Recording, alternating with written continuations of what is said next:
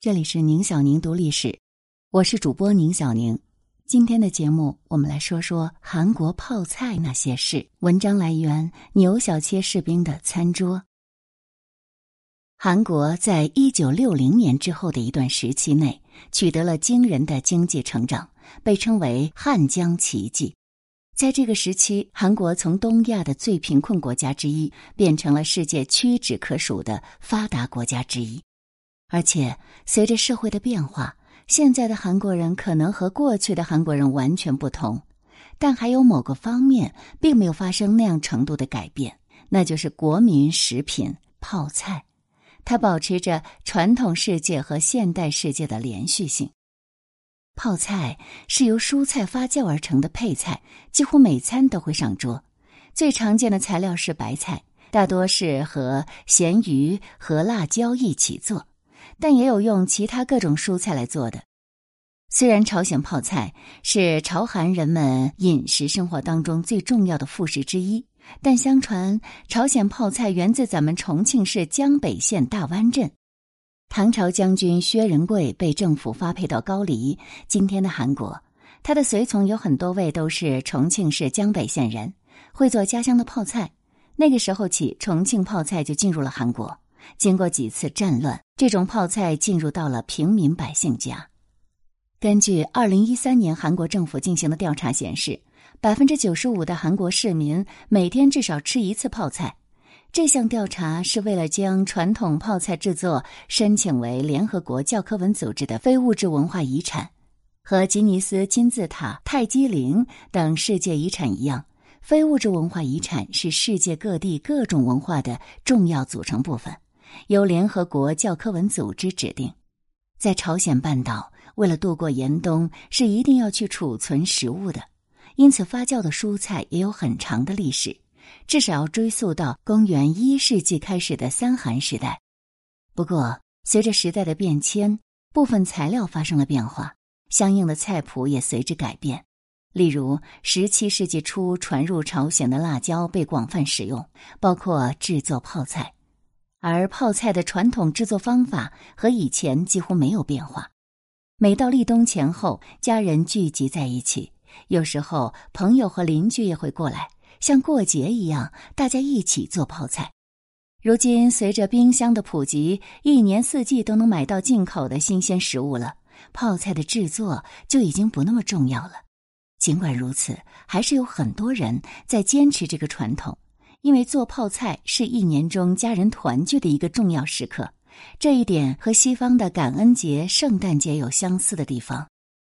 要制作以白菜为主要材料的辣白菜，要先把整颗白菜在盐水里腌一晚上，然后用水清洗掉多余的盐分，再撒上辣椒等其他材料。传统的做法是把调好味的白菜放进一个大陶罐里，埋到户外的土里。选择埋到户外，是为了不让开罐时那股强烈的味道弥漫整个屋子。还有就是因为户外温度比较低，有利于慢速发酵，慢慢发酵的泡菜味道会更好。而且这样掩埋还不会因为结冰而停止发酵。现在在韩国，有一半以上的家庭还保持着做泡菜的传统，即使是在首尔的小公寓。没有庭院的人会在家里配备泡菜专用冰箱，把泡菜和其他食物分开保存，防止泡菜的味道转移到其他食品上去。而现在，泡菜在世界上很多地方都能买到，特别是有朝鲜裔社区的地方。无论是在国内还是在国外，对朝鲜人来说，泡菜都能让人想起过去的传统，而且这种传统完全有可能延续下去。泡菜的基本制作方法不会随着社会改变而改变，市场上随时可以买到好吃的泡菜。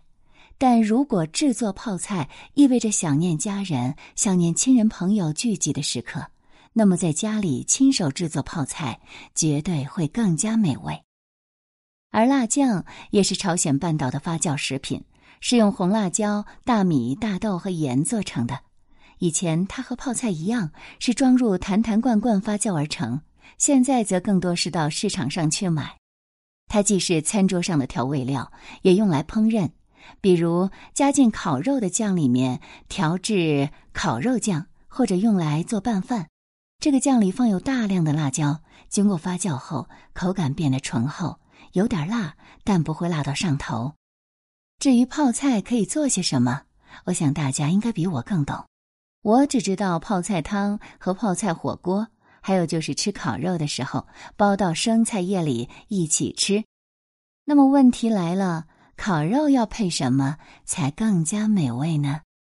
刚刚我们了解了泡菜简史，那现在我们再来说说美国与威士忌的历史情节。文章来源：牛小切士兵的餐桌。十八世纪，在北美的英国殖民地受欢迎的蒸馏酒，从朗姆酒变成了威士忌。其中一个原因是，来自苏格兰和爱尔兰的大量移民都掌握了谷物蒸馏酒的制作方法。另外，随着殖民地向内陆扩大，人们可以在当地种植制作威士忌酒所需的谷物，而制作朗姆酒所需的糖蜜必须依赖进口，这也是原因之一。加上1775年革命时期，朗姆酒总是让人联想到英国政府，联想到英国政府对糖蜜征收进口关税的行为，因此当地产的威士忌就成为了叛军们饮酒的首选。他们把威士忌当成消除所有不幸和痛苦的灵丹妙药，而在十八世纪中叶，美国威士忌酒才真正开始发展起来。它的历史和其他国家一样，与暴乱和税收的混乱是分不开的。自一七八一年十月十九号英军在约克镇投降后，虽然没有再发生大的战斗。但结束美国独立战争的和平谈判却耗费了大约两年时间。一七八三年九月，英国签署了讲和条约，正式承认了美利坚合众国的存在。于是，美军的陆军总司令乔治·华盛顿解散了军队。令人吃惊的是，他自己也退隐了，回到了位于弗吉尼亚州费尔法克斯县波托马克河河岸的福农山庄。一七八七年五月，他再次回到公众面前，主持了在费城举行的制宪会议。在他的支持下，一七八七年宪法得以采纳。会议结束后，华盛顿第二次隐退。一七八九年，华盛顿当选为美国首任总统。一七九三年连任总统后，他于一七九七年再次决定隐退。他开创了主动让权的先例，开启了美国总统任期一般不超过两届的先例，为未来的美国树立了许多的先例。这个总统不超过两任的先例，被看作是华盛顿对美国十分重要的影响。从费城的政治世界中解放出来的华盛顿，大大的松了一口气。当时华盛顿特区还在建设中，议会没有迁移过去。当他回到自己的福农山庄，建立了蒸馏室，并成为了或许是当时最大的威士忌蒸馏酒制造业者，第一次出货就获得了相当可观的利润。乔治·华盛顿在任职总统期间，曾经颁布国产酒税法案。根据法案规定，美国政府将对美国所有对用小麦酿造的酒类征收高额的消费税。因为威士忌当时是美国最常见的小麦酒，所以这个法案也被称为威士忌法案。但民众强烈的反对威士忌法案，因为即使成立了新的合众国，人民也还和英国统治下的时代一样讨厌缴纳税金。所谓的威士忌暴乱，指的就是1791至1794年间美国宾夕法尼亚州西部发生的抗税运动。根本原因是联邦政府需要增加财政收入，急需清偿独立战争中欠下的债务。虽然成立了新政府，并发行了大量的国债，但政府没有办法支付国债的利息。再加上伪造硬币的流通量剧增，不仅是铜的价值，所有的货币信用都受到了损害，这使得事态进一步恶化。鉴于1789年新颁布的美国宪法赋予美国联邦政府征税的权限。一七九一年三月，财政部长亚历山大·汉密尔顿正式提案威士忌法，这是独立革命后颁布的第一个对美国公民征税的法律。而和以前一样，新法律照例遭到市民的反感。那些经过独立战争而退役的军人当中，有人认为，联邦政府在没有得到州议会同意的情况下就征税，这跟殖民地时期的英国政府在没有向殖民地询问的情况下进行征税没什么两样。当然，这个类比并非完全正确，因为联邦政府是由国民选出的代表组成的，跟殖民地时期的英国政府是大大的不同。这是关系到美国中央政府职能的重要问题，也就是联邦政府和州政府之间如何划分权限的问题。而当时反应更为激烈的是西部的农民们，他们正是小规模的威士忌酒蒸馏者，也是这项税法的最大受害者。西部农民们为了解决谷物运输和储存的问题，将谷物酿成威士忌售卖，所得收入作为家庭收入的一部分。同时，由于在缺乏资金的西部边疆地区，威士忌酒还可以当钱用，对威士忌征收消费税，自然引起了西部农民的不满。而让他们更为愤怒的是，他们觉得威士忌法的真正目的是保护东部的大规模蒸馏企业。我们就来看一下威士忌法当中对纳税方面的规定吧。其中一条，经营者可以根据威士忌的产量来计算课税金额，也可以选择缴纳固定的税额。这就非常明显了。对有一次性支付能力的大规模企业，这个法就更为有利，因为在缴纳固定税额的情况下，威士忌的产量越多，摊到每加仑的税额就越少。所以有人指责威士忌法是汉密尔顿和蒸馏企业勾结的结果，于是大家开始抵制纳税，并采取了一些抗议的措施。在华盛顿任命的联邦政府收税官开始征税之后，紧张的局势进一步恶化。到一七九四年，抗议中时有暴力事件发生，终于在同年的八月份达到了高潮。六千多人聚集到宾夕法尼亚西部匹兹堡附近的布拉德克斯球场，武装起义眼看就要爆发。华盛顿总统就派遣了特使前往西部与暴乱者谈判，但谈判不但没有取得进展，抗议的人群甚至开始呼吁西部诸郡脱离联邦。事情发展到这个地步，华盛顿不得不在几个州召集了一万五千多名民兵，他亲自指挥，如有必要将使用武力镇压暴动。历史上，美国总统在任期内亲上战场、亲自指挥的作战只此一次。华盛顿认为，这次暴动是新宪法的重要试金石，少数抗议者想让美国国民接受他们的要求，结果如他所料。暴乱分子在军队到来之前就已经四处逃散了，因而军队没有遭到任何抵抗。尽管如此，威士忌暴乱仍是独立战争到南北战争期间在美国本土上发生的最大规模的暴动。和南北战争一样，都是从联邦政府和各州的对立开始的。只不过，南北战争双方对立的原因不是威士忌酒税，而是奴隶制度罢了。暴乱被镇压后，威士忌酒消费税仍然是很难征收到。许多西部人民依旧拒绝纳税，很多酒商为了逃税，把酒厂迁到了远离市镇的密林大山，让政府鞭长莫及。一些宾夕法尼亚州的酿酒商迁移到了美国的内陆地区，以寻求清洁的水源。这样，肯塔基州就成了最著名的美国威士忌的故乡。这种威士忌是以波本郡的名字命名的，而波本郡是以光荣的法兰西波旁王朝命名的。而托马斯·杰斐逊在一八零一年就任总统之后，就和国会一起迅速的将国产酒税给取消了。既然咱们说到了威士忌，那么接下来的时间呢，再和大家提一嘴美国禁酒令。其实禁酒令呢，我们之前也曾经花时间探讨过。